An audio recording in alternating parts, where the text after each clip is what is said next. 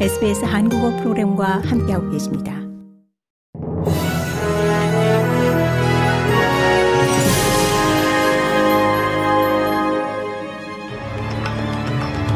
(2024년 1월 1일) 월요일 오전에 SBS 한국어 간추린 주요 뉴스입니다.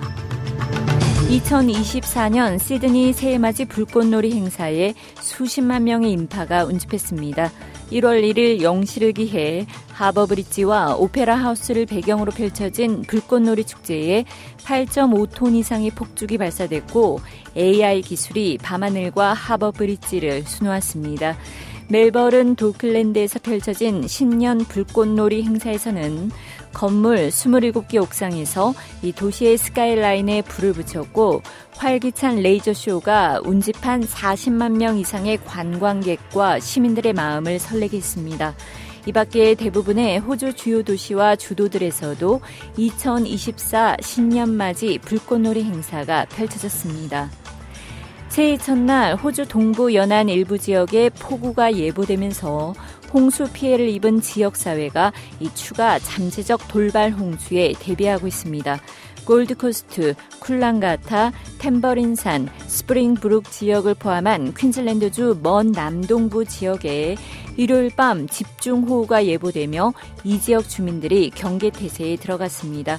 호주 기상청은 이들 지역에 지난밤 예보된 폭우가 오늘까지 지속될 것으로 예상하고 있으며 3시간에서 6시간 동안 80mm에서 160mm의 비가 쏟아질 수 있다고 말했습니다. 일부 지역에서는 24시간 동안 총 강우량이 200mm 이상이 될 수 있을 것으로 예보됐습니다. 뉴사우스웨일주주와 남호주주 경계 인근에서 기관차와 트럭 한 대가 충돌한 후 두 명의 기관사가 사망했습니다.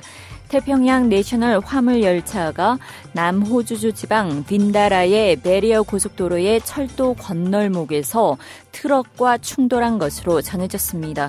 기관차 운영회사 대변인은 성명을 통해 이 사망한 기관사들의 가족을 지원하는데 최우선 순위를 두고 있다고 밝혔습니다. 이어 해당 사고가 회사 전반에 지대한 영향을 끼치고 있다고 덧붙였습니다. 이스라엘과 하마스 전쟁에 후티 반군이 본격 개입한 이후 처음으로 미군이 홍해에서 예멘 반군 선박과 교전에 이 반군 10명이 사망했습니다. 미 중부 사령부는 현지 시간 31일 오전 6시 30분께 홍해를 지나던 컨테이너선 머스크 항저우호로부터 후티 반군 고속 단정들의 공격을 받고 있다는 긴급 구조 요청을 받아 출동했다고 밝혔습니다. 중부사령부는 항공모함 아이젠하워와 구축함 그레이블리오에 있던 헬기를 출격시켜 후디 반군의 고속단정 4척 중 3척을 침몰시켰고 한 척은 달아났다고 전했습니다. 이번 교전으로 최소 10명의 반군 대원이 숨지고 2명이 다친 것으로 전해졌습니다. 고국에서는 윤석열 대통령이 오늘 신년사에서 민생 문제를 빠르게 해결하는 행동하는 정부를 강조할 예정입니다. 20분 넘는 분량의 신년사에서는 민생과 경제, 안보 관련 내용이 줄을 이룰 것으로 보입니다. 특히 국민에게 와닿을 수 있도록 문제를 즉시 해결해야 한다며 행동하는 정부를 키워드로 내세울 전망입니다.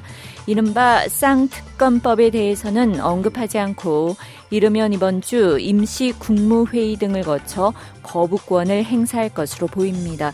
이상이 1월 1일 월요일 오전에 SBS 간추린 주요 뉴스입니다.